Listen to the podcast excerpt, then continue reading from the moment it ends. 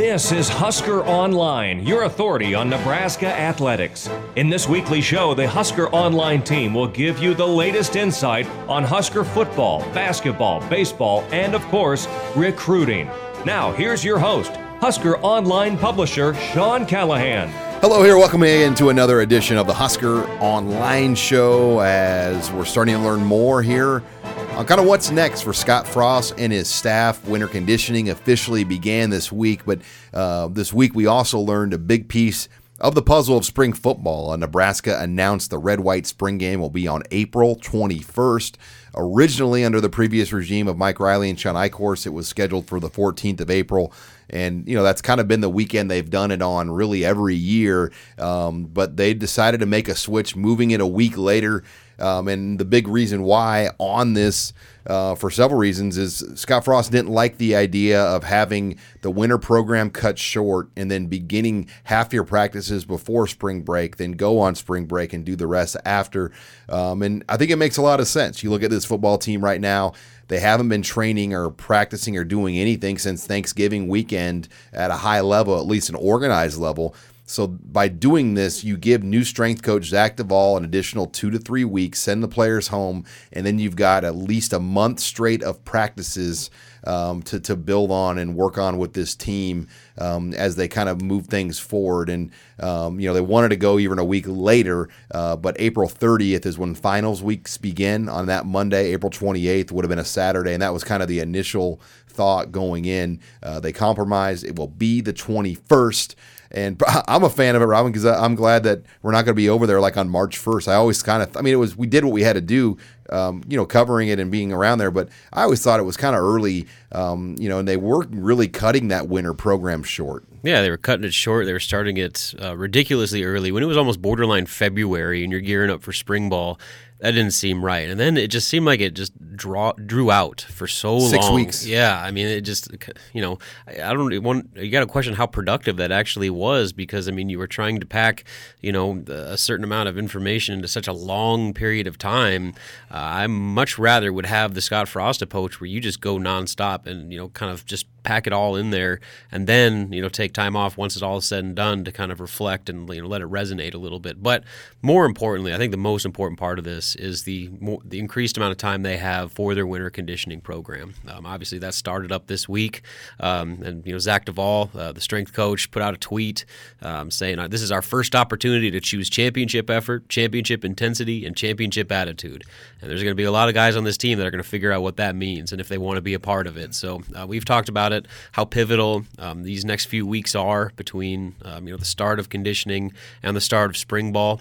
Um, there's going to be a lot of weeding out process that's going to undergo, and so I think that you would do yourself an extreme disservice by limiting the amount of time you have to do that process uh, just to get an early start on spring ball.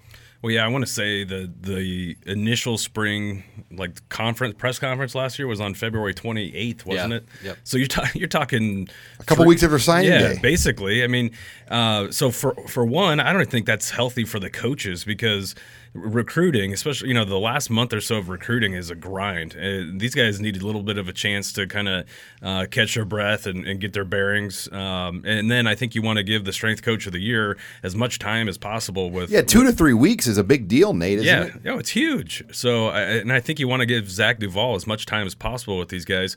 Plus, maybe the biggest thing from coming from the recruiting guy is April 14th is an ACT testing date. So if if you're if you're wanting to have the spring game be as big of a, a, recruiting event as possible, that's that's about the worst date that you can pick. So moving it back a week will actually allow a lot of those juniors who are set to take the ACT this spring to to make it to campus um, and and not have any conflicts. You, know, you might run into a, a, track meet here or, or prom there, but for the most part, um, if you if you have the spring game on an ACT testing date, you are severely limiting uh, how many players can make it to your campus. Yeah, because basically 75 80% of juniors if not more take the act mm-hmm. on that day uh, you're listening here to the husker online show as we discuss uh, the, the the move of spring practice and kind of uh, the thought process going forward and, and i wrote this this week guys to me just the decision making and how things have played out from taking junior college prospects at a higher number than we've seen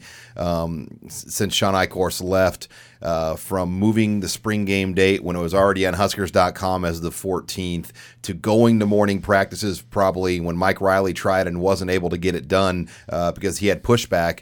This tells me one thing Scott Frost is running this show there are you know and, and that used to be i think an issue at times um, the last you know several years at nebraska when Eichorst and other people were in charge there were a lot of people that thought they had decision power in this deal now one guy has that decision power, in my opinion, and that's Scott Frost. I don't think he takes this job if he doesn't have that type of control. Uh, I mean, he's a very particular guy who has a, a, very strict way of how he wants to do things, and, that goes across the board, not just the X's and O's on the football field.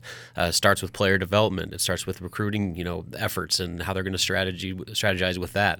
Um, I mean, it's top to bottom. Um, he wants to have, you know, a say in how everything goes, and that was, you know, as you mentioned, a big hurdle for Nebraska. Uh, that was self-imposed. I mean, you had so many cooks in the kitchen to where no one really knew who was ultimately making decisions. I mean, John, you mentioned in your three two one this week. I mean, you had you had your athletic director who was very involved in operations with football. You had a head coach. You had a defensive coordinator who was a year removed from a def- being a head coach who wanted to have his fingerprints on everything. And so, I mean, you just had and a GM and a GM. yeah, obviously, I mean, a, a brand new position created from a guy that was you know essentially running an NFL franchise. So, uh, I mean, it just seemed like there were too many voices uh, pulling the rope a different way. And as Scott Frost has said time and again, you got to have everybody pull in the same direction. And you can't do that without everybody following one lead. And that lead is clearly Scott Frost. And uh, like I said, I don't think he makes this jump to Lincoln uh, as much of a dream job as it was if he didn't have the terms that he specifically wanted. Yeah, I couldn't agree more with you, Robin. And, and I think that you know who who on the third floor of North Stadium, anybody in the athletic department. I mean, who who are they to maybe disagree or push back with what Scott Frost wants to do? I mean, the guy has the blueprint for success. I mean, if if anyone paid attention to what he did at Central Florida, I think it would be hard to say nope, we're not going to do that here uh, if he wants to do that. So um, I, I think it's a good thing that he's being able to run his program the way that he wants to run it. Now it's going to be an 11 a.m. game, um, which tells you one thing, guys. This will be live TV. Um, if it was not a live broadcast, Nebraska would have this thing at one o'clock. I mean, there's really no other rhyme or reason why they announced the kickoff at 11 a.m. than me other than this thing will be live TV. Now, tickets will go on sale February 6th to season ticket holders. You get an advantage there if you are a season ticket holder. Then February 7th, the general public uh, can begin purchasing tickets. And, you know, no one's saying for sure it's going to be a sellout, but I think that is the feel right now that uh, this is going to be a pretty hot ticket, and those first couple of days they're going to move pretty quick. Yeah, I mean that's kind of the one. I don't think the question isn't is this going to be the highest attended spring game on record. I think that goes without saying. The amount of sight, excitement around the the Frost era is too great to even question that. The question is, can they fill Memorial Stadium to the brim? And I wouldn't put it past him. I mean, I think, I think it's going to happen. I mean, it's it's. I mean, a reasonably t- priced ticket. Uh, everybody is so jacked up for football, and I think by the time um, you know the reports start coming out of spring ball, and you get your annual you know spring hype flowing, um, th- there's just going to be you know too much of a draw, too big of an attraction that people aren't going to want to miss. Uh, and so you know, I think that this one uh, it's going to get close, and if they don't sell it out, they're going to get awfully darn close. Yeah, well, you look back at what spring games have have had some buzz around them, and it's usually a spring game where there's a quarterback competition, or when there's a, a change in defensive or offensive scheme, or when there's a coaching change. Well, now you've got all of those things wrapped up into one, and oh, by the way, the head coach is you know a native son who was a former national championship winner. So I, I think it, all those things combined uh, lead me to believe, yeah, not only is this going to be set the record, but it's going to be pretty much a sellout. I think the biggest uh, event spring game I remember was when Bill Callahan took over. And you remember that first play where they shifted like three tight ends at once and people had to pick their jaws up off the floor? I think this is going to definitely exceed that when, you know, Nebraska comes out with their high tempo Scott Frost, Chip Kelly offense and start lighting it up. Well, we got a full show here on tap, guys, when um, you know, we're going to uh, talk in our next segment about Tanner Lee. He got a huge break for his NFL future. Uh, was invited as a late add-on to the Senior Bowl. What that means, if you're not familiar, is um, you're pretty much a, a higher draft pick. Uh, senior Bowls are usually first rounders through fifth rounders. Um, the NFL people are giving Tanner Lee a heck of an opportunity starting on Sunday when he arrives to Mobile. We'll give our thoughts on that. Then we'll talk about Jordy Tshimanga's return to the Nebraska basketball team. Take your questions in the mailbag and then close things out with recruiting. That is all next on this week's edition of the Husker Online Show. You're listening to the Husker Online Show, your authority on Nebraska athletics. Let's not mention you're getting a lot of attention and a lot of buzz, and you're focused on you. You're focused on what you can control. You know some of the other big names out there Darnold, Rosen, Baker Mayfield. How do you think you match up with them? Do you feel like you're in that same category, and would you take you ahead of them?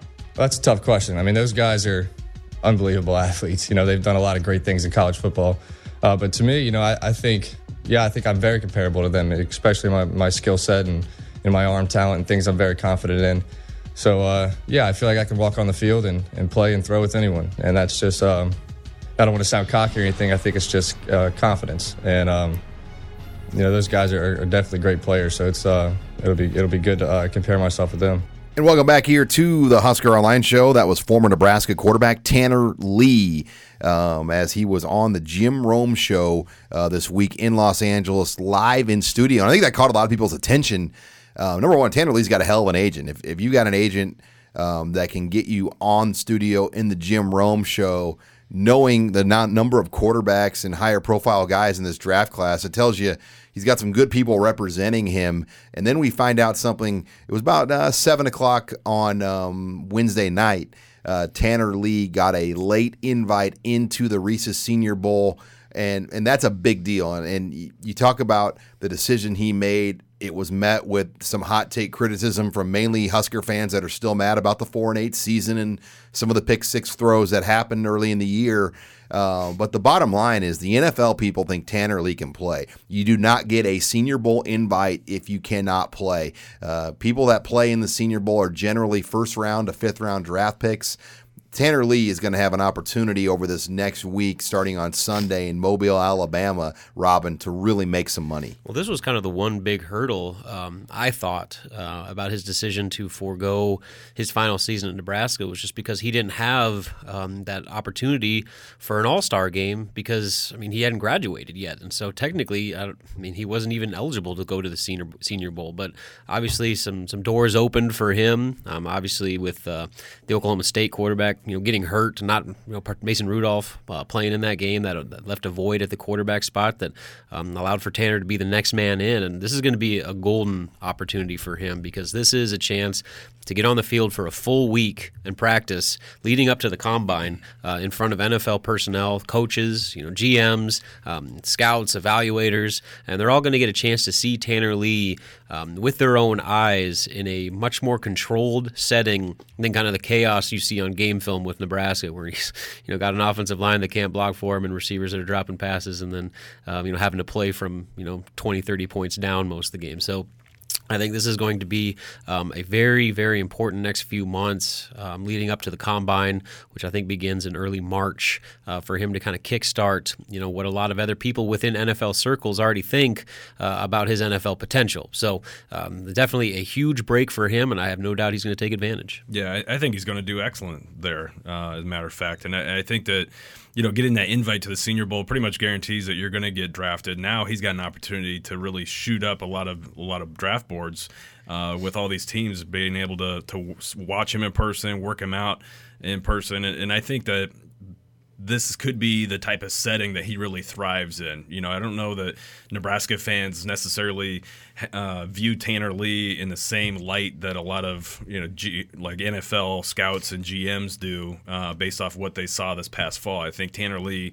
um, you know, you, you, saw glimpses of what Tanner Lee could be this past fall, but uh, I think that in this type of setting, this he's really going to turn a lot of heads, and um, you know, you've you we've all heard and, and, talked about, you know, the Manning passing academies and everything that he's ever done. He's just wowed people, and, and I think that he's going to do the same thing in Mobile. Yeah, and you, you look at this year, the number of quarterbacks going into the draft. I mean, it's it's a it's as good as a year as you're going to see with guys like Josh Allen from Wyoming, Josh Rosen, um, Sam Darnold down the line, Mason Rudolph. I mean, there there are so many um, good players in this year's Senior Bowl, and for Tanner Lee to get this opportunity, to me, this is as, because the combine. I really don't think was going to, um, you know, benefit a guy like Tanner Lee as much. His 40 yard dash is not going to really do much for him. You only make a few throws in in the combine anyway as a quarterback. You do a lot of interviews, but this is going to be real football situations run by entire football staffs. Uh, now the Senior Bowl will announce the official rosters here, I believe um, later today on Thursday afternoon. Um, we're taping here Thursday morning, so we I don't know who all the quarterbacks are that are officially in this game, um, but just to be on that stage with those guys, being compared in the same practice setting.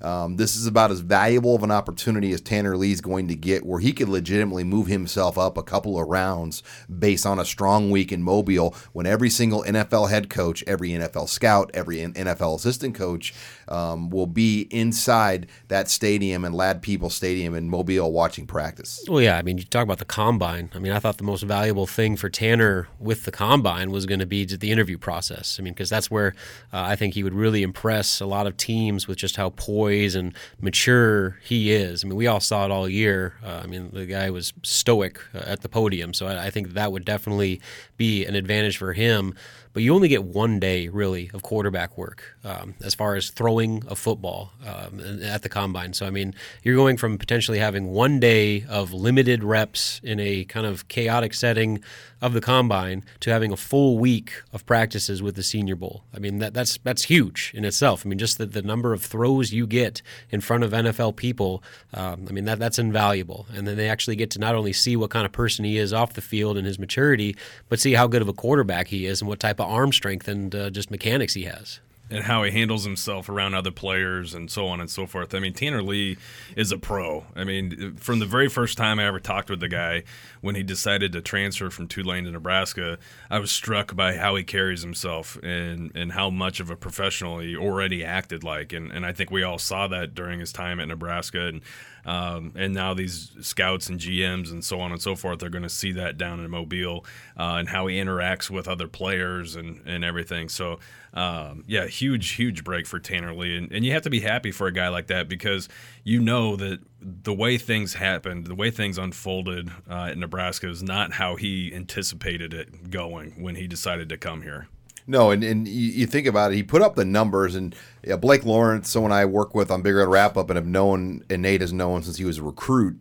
Um, he deals with NFL agents and people. And, you know, a week or two ago, Blake told me that the NFL scouts and people – when they look at Nebraska, they say Tanner Lee did about as well as any quarterback could have done, considering the lack of running game he had, considering the inconsistencies he had with protection. Now, he made a couple mistakes, yeah, but I think nine of his interceptions hit the hands of receivers on their helmets or their hands, or he was hit while throwing the ball because of a breakdown in protection. So the scouts look at a lot of that, and it's going to be a real gut punch if he goes and does really well and his draft stock kind of soars up there to even higher than we think. Um, that will be just one more final gut punch from this 2017 season. Well, one more thing to keep in mind is the, with the draft class being what it is, there's probably going to be a big run on quarterbacks early.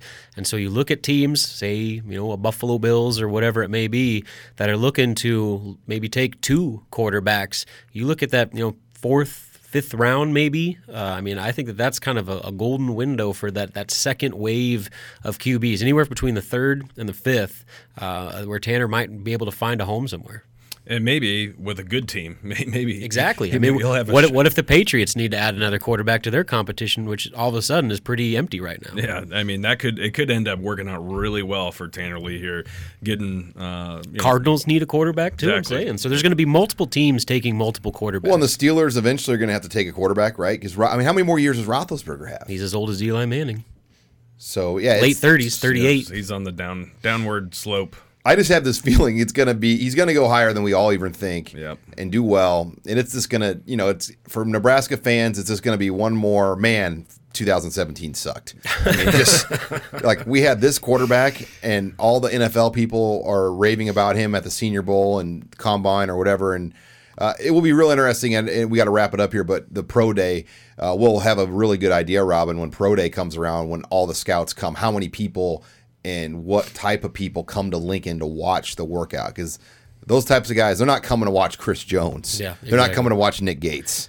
Um, if they're there, it's going to be for Tanner Lee. Yeah, I mean, last year there was hardly anybody there, but you compare it to a year like when Suh came out, it was basically a jam-packed. Well, setting, so- Gregory Gregory and Abdullah that year was a- Yep. a, great year too. I mean, So uh, that that's very telling. The, the number, and not only the number of scouts, but you know who is coming. If you're getting actual GMs showing up, uh, that's a big deal. last year was the worst pro day I can remember. It was awful. at Nebraska. I mean, just terrible. I mean, it, there- there's no way to put it, but And that and that showed in the draft. I mean, when you got basically one guy getting taken, I mean that that kind of is a pretty good indicator of what a school's draft success is going to look like in a few months. All right, when we come back, we're going to shift over to basketball. Jordy Tshimanga took his one week vacation. He's back now on the roster. I'll get Robin's take on that and what that means going forward here next. You're listening to the Husker Online Show.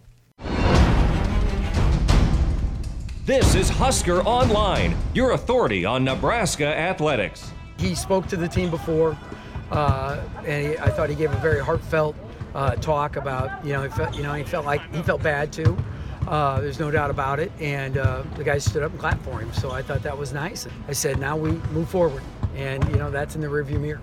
And welcome back here to the Husker Online Show. Sean Callahan, Robin Washut. This segment of the show brought to you by Tanner Sports Bar and Grill with seven locations, five in Omaha, two in Lincoln. It is your spot this weekend uh, to watch all of the NFL action on Sunday, as they'll have a, a NFC AFC doubleheader, um, as well as all the college basketball going on. So get on into any one of those seven Tanners locations. And you heard uh, Robin from head coach Tim Miles there as he talked about the Jordy Tshimanga situation, and then that is an interesting one to follow when you kind of study, um, you know, how he left and the way he left, and then Coach Miles said everybody kind of welcome back. He gave a heart-filled speech. Well, does that pass the smell test to you, Robin? I do uh, think so. Um, I think that so. What happened was last Thursday morning, uh, Jordy comes to the coach's office and says, "You know, I've, I want to request a release from my scholarship at the University of Nebraska and pursue a mid-year transfer." Tim Miles is completely blindsided by this because they had not heard anything about it, and they're just like, "Whoa, what? Like we're leaving in a few hours to go to Penn State, uh, and you're dropping this on me now." And so he didn't practice that Thursday, and they said, "Listen, you know, we'll we'll come back and talk about it." Uh, and Jordy's brother makes a call to Miles and says, "Hey, listen, we were going to be in town this weekend to, to go to the Illinois game on Monday. Um, let's let's all get together and meet and um, kind of just discuss the situation." So Miles was like, "All right, yeah, we'll, we'll deal with it when we get back." And so on Saturday, I believe Saturday afternoon night, they uh, all met together and kind of just discussed, you know, what, what Jordy was thinking and what he was feeling and why he wanted to make this decision.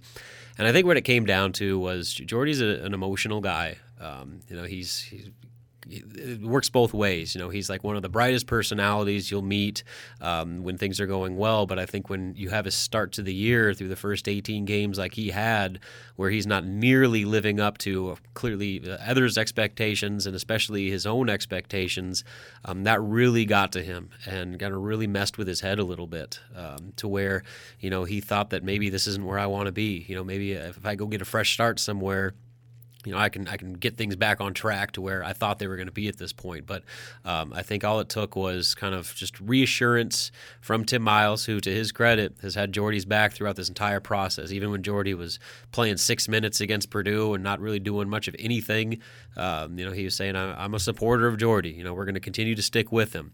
And I think that you know, after taking some time away to kind of reflect on what this means, you know, Jordy was uh, reminded that there's probably not going to be a better better situation than what he has at Nebraska. Not only in terms of the support he has, uh, but of the opportunity he has to play such a pivotal part in you know a Big Ten team's front court rotation. So um, I think that that's kind of water under the bridge for now. The interesting thing going forward, though, um, is you know this is a player who just decided you know that he was going to leave the team and miss two important Big Ten games, and you know Miles said in that open that you know he made a formal apology in front of the entire team and was you know met with a standing ovation, uh, you know for uh, his just basically humility and, and apologizing for it will that transfer when the you know, the games are actually played? And he starts seeing you know more playing time. I mean our guy is going to you know resent that you know i mean because that's the timing couldn't have been worse. I mean you're talking about a nebraska team that is uh, on the cusp of making a potential tournament run. And to have you know a guy that is a fixture in your lineup suddenly decide i don't want to play with you guys anymore uh, that that's hard to get over. And so I think that there's, you know, they, are saying all the right things that, you know, Glynn Watson said, you know, we're happy to have him back. You know, he's going to be an important piece for us but it, you know, we won't know the impacts. Yeah, when of you're all going to battle- until all, you know, the- basically they actually get on the court and battle it out. when you go to battle, do you want this guy in your bunker? Exactly. And that's what it's going to come down to. And and Tim Miles treaded lightly on it by saying we're going to stick with a small lineup against Michigan. Well, they And- have to. And you have to. Yeah, Michigan is going to spread it out, shoot threes, and and and, and have you know the play the the beeline style basketball. Um, so. It's going to be hard to, to kind of tell how this move transitions forward until then. I mean, he essentially missed an entire week of practice or more than Yeah, a week. about five days. He missed three practices and two games. So it will it will be, um, but you look, Robin, how this team responded. I mean, they came out half asleep against Illinois. I mean, that that was a, a weird game. I mean, Nebraska should have won that game by over ten points, and they just kind of hung around, let Illinois hang around, hang around. Uh, they were getting destroyed on the offensive rebound. There were about three or four minutes where Nebraska took total control that game, and the rest they just kind of were sloppy. But they were able to get the big shot made by Palmer, and, and that was a must win game for this season to keep things on track. Absolutely must win. For one, it's a home game. Two, it's a home game you're supposed to win. And going forward the rest of the way, Nebraska has to win every single one of those. Um, you know, just because you look at their resume, uh, it's not strong enough right now. I think to go to head to head against teams from other conferences that have top 25 victories, that have those signature wins that Nebraska just doesn't have. They've come close. You know, they almost beat Kansas. They almost beat Creighton. Um, you know, the, the Minnesota win, you know, was kind of that that one that you looked at, but all of a sudden Minnesota's falling apart. You don't play Michigan State again. You don't play Purdue again. And so basically looking forward, uh, you know, Michigan, Ohio State, and Maryland are kind of the only remaining games right now that you could potentially say are those kind of marquee victories that, you know, kind of bolster your postseason resume. And so, you know, for every other game on the schedule, uh, they have to win out at home. There's no question about it. and they have to find a way to go on the road uh, and snag a couple of those. That's why that Penn State game is so uh, stings so badly. That was a game they could have won, they should have won, and they let it slip through their fingers once again. So um, there's just not a lot of room for error. Uh, so going forward, you have to take care of business in the games that you're supposed to win. And it was ugly against Illinois, but when all said and done, they were able to come away with the only thing that matters, and that's a victory. Yeah, you look at the real time RPI um, here on Thursday morning, and Nebraska has just um, what would be considered, I think, a couple of wins over top 100 teams. Uh, Minnesota and Boston College uh, would be their lone top 100 victories. Um, Penn State. You know, as good as people think they are, their RPI is still only 132. Um, so that win, you know, or that that, loss hurts um, when you look at it from that perspective. And they get another crack at Penn State at the last game of the season, which could end up being a huge game, Like a term- bubble game. Yeah, I mean, honestly, Maybe. I mean, because if Penn State continues to play the way that you know they're capable of, um, they're going to be in the conversation as well. So you look at this stretch, Robin. Uh, Michigan number 30 RPI, Ohio State 19. I mean that that this is their toughest little mini stretch here they face. Um, then it's 188 RPI, 143, 128. You got Minnesota and Link at Minnesota 67 RPI. You know Nebraska will be a dog there, but they have three games in a row that they are going to be right in the discussion or should win, followed by Rutgers with 188 RPI at home. Um, so they have Rutgers twice on there. I mean, people say Rutgers is improved, but if Nebraska wants to get to where they want to go, Robin, they've got to sweep Rutgers. Uh, then you go to Illinois, Indiana, and Penn State at home. I mean, they only have essentially three or four four top 100 RPI games left. Yeah, and that's why you know you look at that stretch starting this weekend um, with uh, Michigan, Ohio State. If they can get one of those, uh, that's huge uh, because that will give you at least one more win that you can point to and says that's a marquee victory. And then um, you know that it's kind of the, the, the other end of the spectrum when you look talk about how bad the Big Ten is this year. Yes, it creates opportunities for you to look at uh, Indiana going to Wisconsin, going to Minnesota, uh, going to Illinois as much more winnable games. But the bad side is just the opportunity to bolster that resume uh, becomes a lot fewer and far between. Well, it'll be interesting to see kind of how it all plays out as Nebraska has a big stretch of games. Um, they have after this Michigan game Thursday, uh, the Huskers have back-to-back road games, a Monday, Wednesday. Um, you know, you, you, don't see it very often like this. They play at Ohio State, then on Wednesday they go to Rutgers. So a travel day while they're on the road before playing a Saturday night game against Iowa. So three games over um, essentially a six day period uh, for the Nebraska basketball team next week. And um, it will be a busy week, there's no question. When we come back, uh, we'll take your questions in the mailbag. That's next here. You're listening to the Husker Online Show. You're listening to HuskerOnline.com, your authority on Nebraska athletics. And welcome back here to the Husker Online Show. Sean Callahan, Robin Washut, Nate Clouse, as it is time for the mailbag. And sadly, I give you some bad news. The interns are not available for the rest of the semester as they have this unfortunate thing, Robin and Nate, called school. Ugh, millennials. So they are in weak excuse. Uh, Star City News class now, and uh, you guys weren't in the broadcasting side of things, but uh, they get to do a little newscast. Um, I think it's every Thursday here on uh, the public access channel in Lincoln. So if you uh, want to get a good laugh and see Matt Reynolds be the weatherman or something, uh, you can watch the interns as uh, they've got to graduate. They both graduate. So uh, I'm going to do my best to navigate through the mailbag and get through S. Latimer's terrible questions. By the way, S. Latimer, grow up, buddy. I mean, just can you ask some real questions instead of thinking you're the funniest guy in the room? That's my call out to you for this chat. Um, all right, let's get to the real questions here, as uh, we got some pretty good ones um, this week um, in the mailbag. Um, first question out of the gates Scott Frost mentioned the walk ons would get the same treatment as scholarship players. Um, and he said, believe me, maybe even a little bit better. Wondering what that means. How do walk ons utilize the training table? Do they pay for access? Any ideas what they're planning for this group? Well, the biggest thing is Number one, the student athletes in Nebraska get all of the same things. Um, if, if, you're on the football team, walk on or scholarship, you get the same gear, you get the same laptop, you get the same iPad, you get the same locker. Um, you get access to the training table. Now, Nate, um, do they have to pay for dinner? They don't get dinner for free, but they get all the snacks and nutritional stuff that you would get in the snack station by the weight room, and that's all free. Yeah, they get all that. Um, I know that it's part of their meal plan. I. I'm not sure if if dinner is though. At least the dinner did not used to be part of that, so that w- that was extra.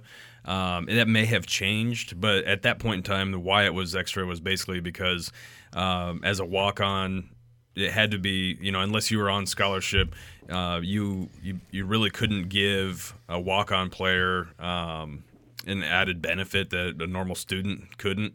So there was actually a lot of normal students didn't realize that uh, because of that rule that they were allowed to actually go have breakfast at the training table. Uh, normal students were allowed to at one point in time to go have breakfast at the training table because they had to allow the walk-ons uh, in there too. So, uh, but yeah, other than that, everything's the same. The, every you know the access to the training facilities and, and with the doctors and all that, everything's the same as a scholarship player. Other than you pay your tuition bill. Yeah, yeah. and that's a big. That's that's, a, big, big difference. difference. Um, all right, next question, Nate's a recruiting question for you. Does Casey Rogers play outside linebacker in the 3 4, or is he more of the same style of a DN uh, like Ben Stille?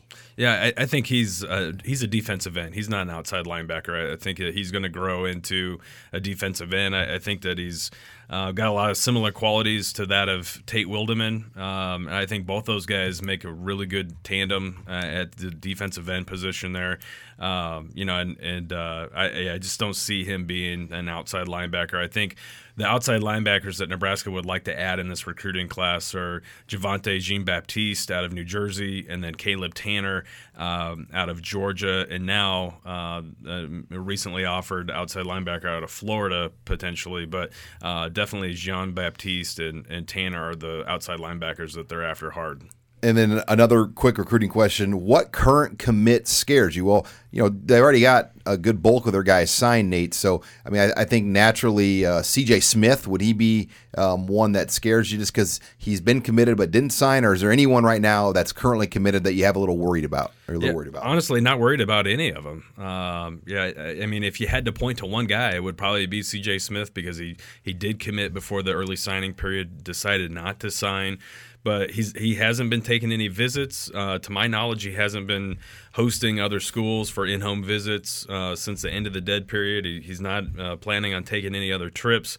He's been very pro Nebraska on Twitter. Uh, in fact, he's been uh, seemingly recruiting other Florida kids to Nebraska. Uh, he's been very active uh, in, in kind of promoting Nebraska to to a lot of other Florida prospects that the Huskers are looking at. So, um, by all indications, he's completely solid. So, um, you know, there's not one guy I can really point to at this at this time and say, boy, uh, Nebraska will have a hard time holding on to him. We're taking your questions here in the mailbag. Sean Callahan, Robin Washut, Nate Clouse here on the Husker Online Show. Uh, next question is about the 11 a.m. spring game. What impact will the 11 a.m. spring game maybe have on recruiting attendance uh, with the crowd? Could the earlier kick affect things? I, I don't think so. I really believe um, this is kind of one of those events. They could have had the spring game, Robin, at 9 a.m., and I think people would fill the stadium. Yeah, I don't think that's an issue. I think this really comes down to, like you mentioned earlier, the, the fact that they want it on TV. Um, and so, you know, people plan accordingly. I know there's some people that were upset about the, the date change who had booked uh, plane tickets and had hotels reserved, but, uh, you know, That's life in the big city, yeah, folks. exactly. Small small price to play to, to follow Scott Frost's lead. So I, I think people will be okay. It'll be just fine.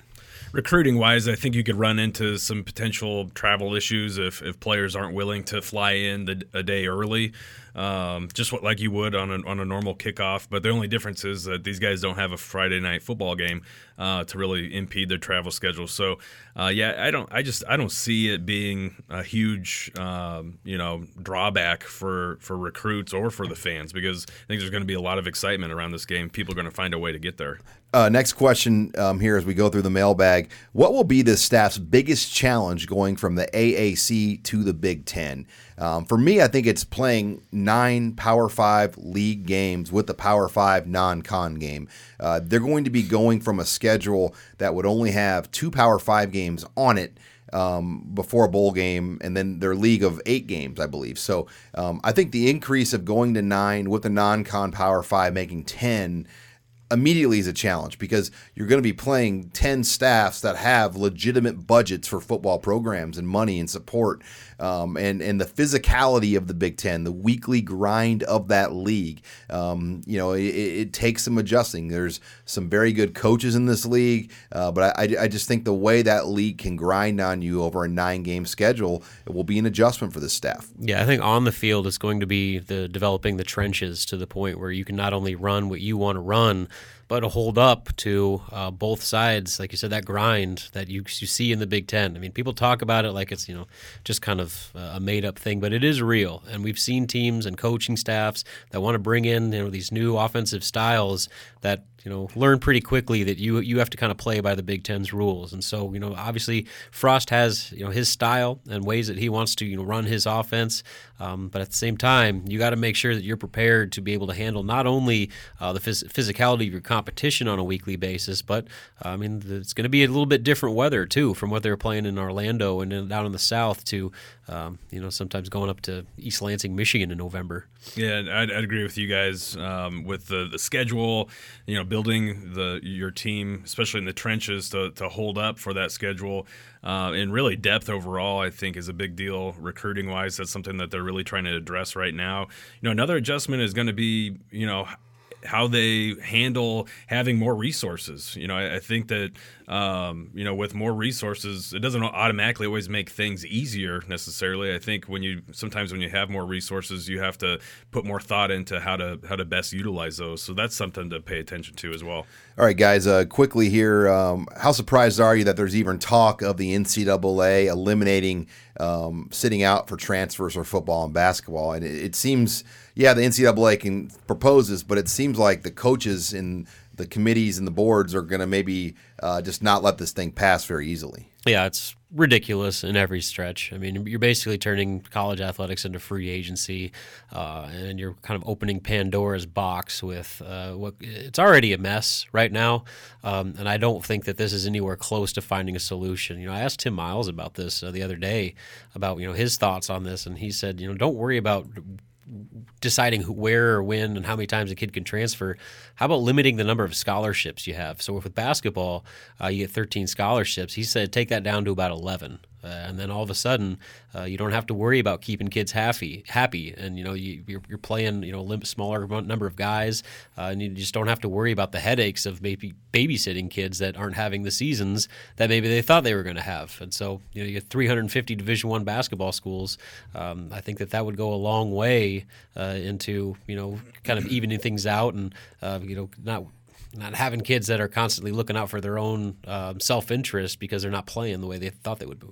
Yeah, I think if you open it up, it's just it's going to be just a it's going to be a complete mess. Um, you know, when like you said, just complete free agency, guys going all all over the place, uh, transferring every year in some cases.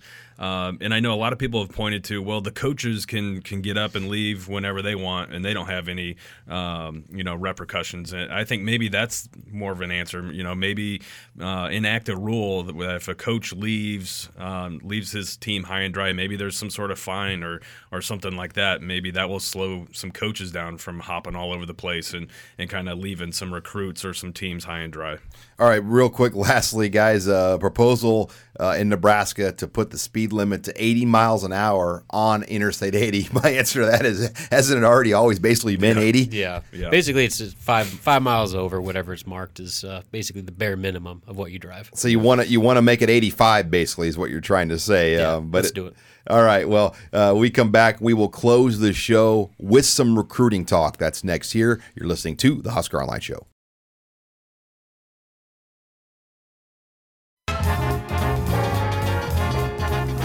You're listening to HuskerOnline.com, your authority on Nebraska athletics. And welcome back here to the Husker Online Show. Sean Callahan and Nate Clouse as we wrap things up with recruiting.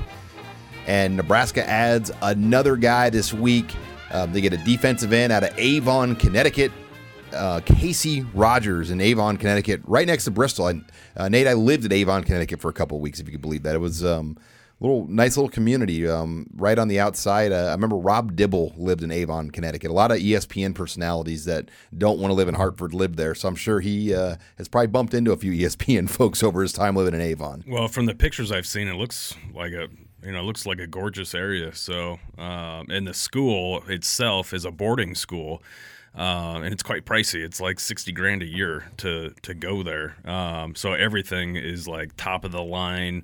Uh, they're just really, really gorgeous atmosphere uh, from what Casey said and from the, the, pictures that I've seen. Yeah, it's a it's a it's an interesting community. Now, yeah, you don't. He's originally from Syracuse, New York, though. Correct? That's Nate? correct. Yep. So, and and I thought this was interesting. Casey Rogers was one of the several visitors in town this weekend. Um, he had visited um, both Alabama and Ohio State, correct? Yep. And you know Nebraska, you know both those teams could have offered him at any moment's notice. You never know that he didn't have an offer yet. Nebraska has him in on Sunday. They get on a plane and get out there on Monday morning and the first thing they see is the Nebraska. Uh, Casey sees is the Nebraska staff in Avon, Connecticut. And then that afternoon, they were out in Syracuse, New York, to visit with his parents, and that sealed the deal.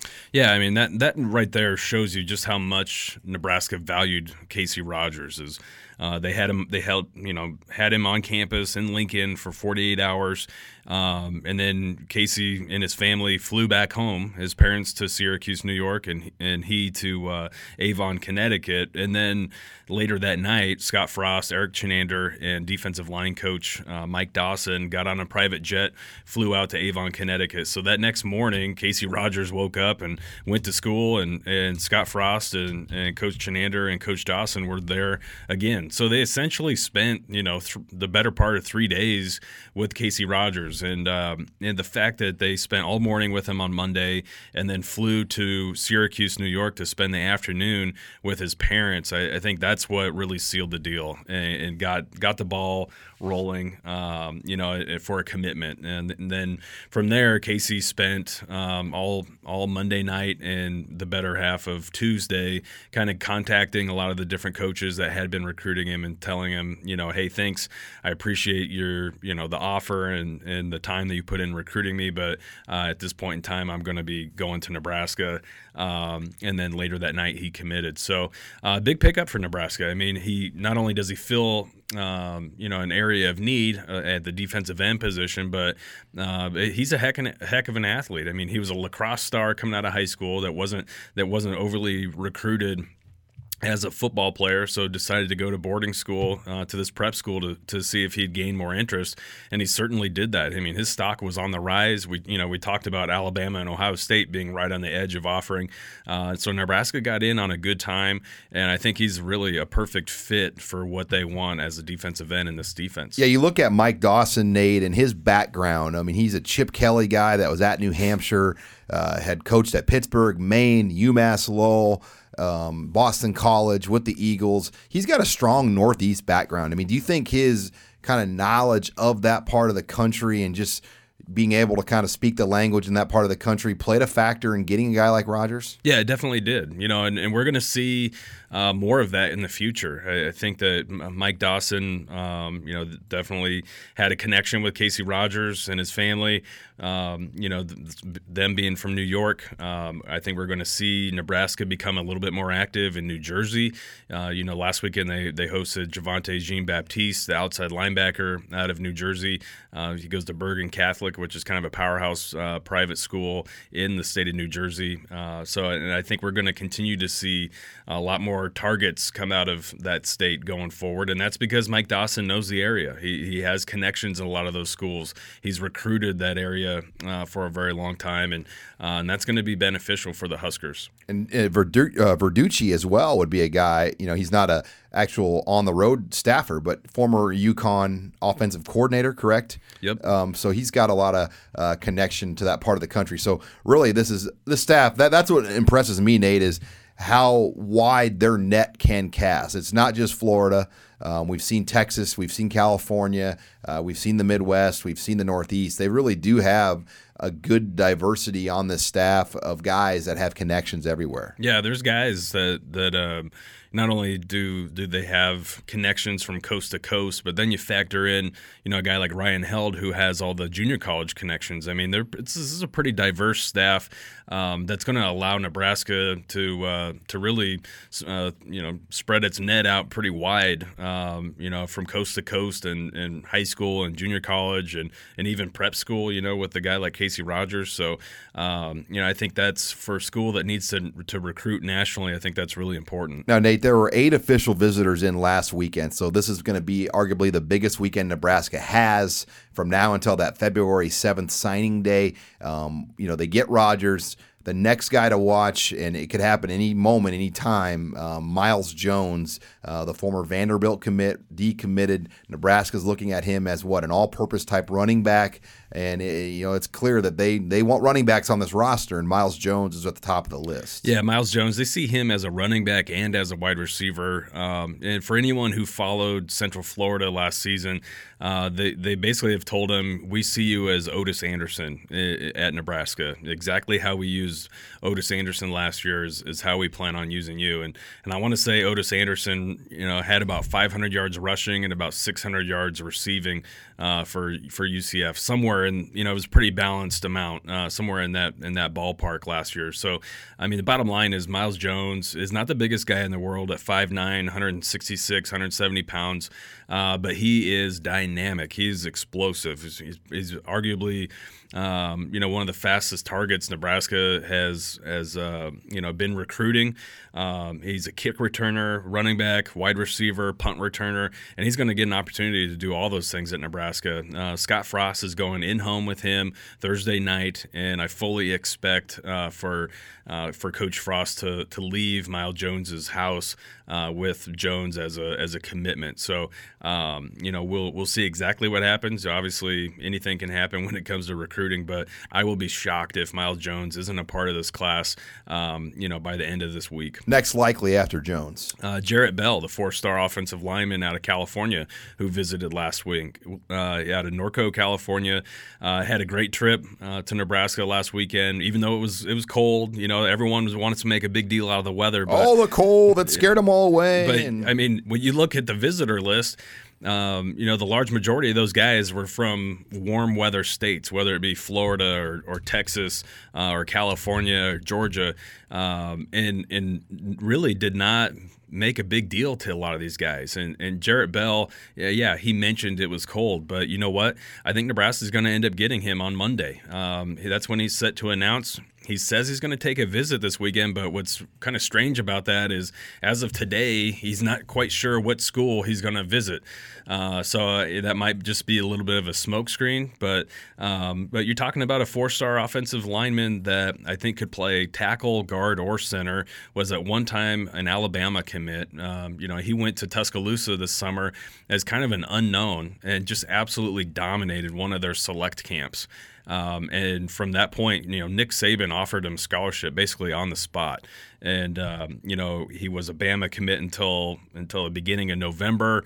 Um, you know, and then they pulled kind of an Alabama move. And I think that uh, you know they they kind of said, hey, we we uh, you know we have some guys that we like better, or I don't know exactly what happened. I don't I don't want to completely speculate there, but um, to make a long story short, he ended up decommitting from Alabama, and I'm not sure that it was at, at his own doing, but um, but the you know he was offered the chance to decommit, and yeah, did. yeah, basically. So, but uh, hey, you know what? That that could be Nebraska's. You know, Alabama's loss is could definitely be Nebraska's gain because he's a heck of a player.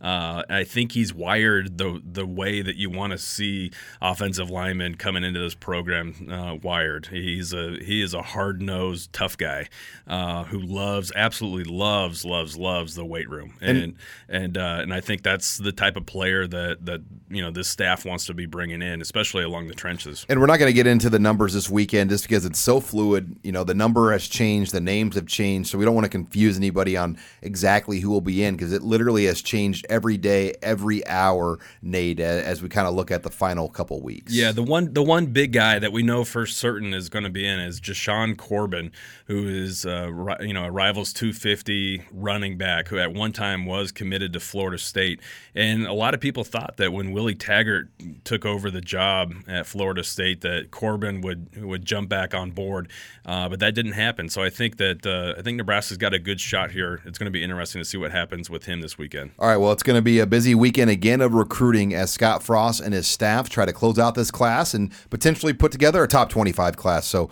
uh, make sure you are on Husker Online as we will have full coverage of that throughout the weekend.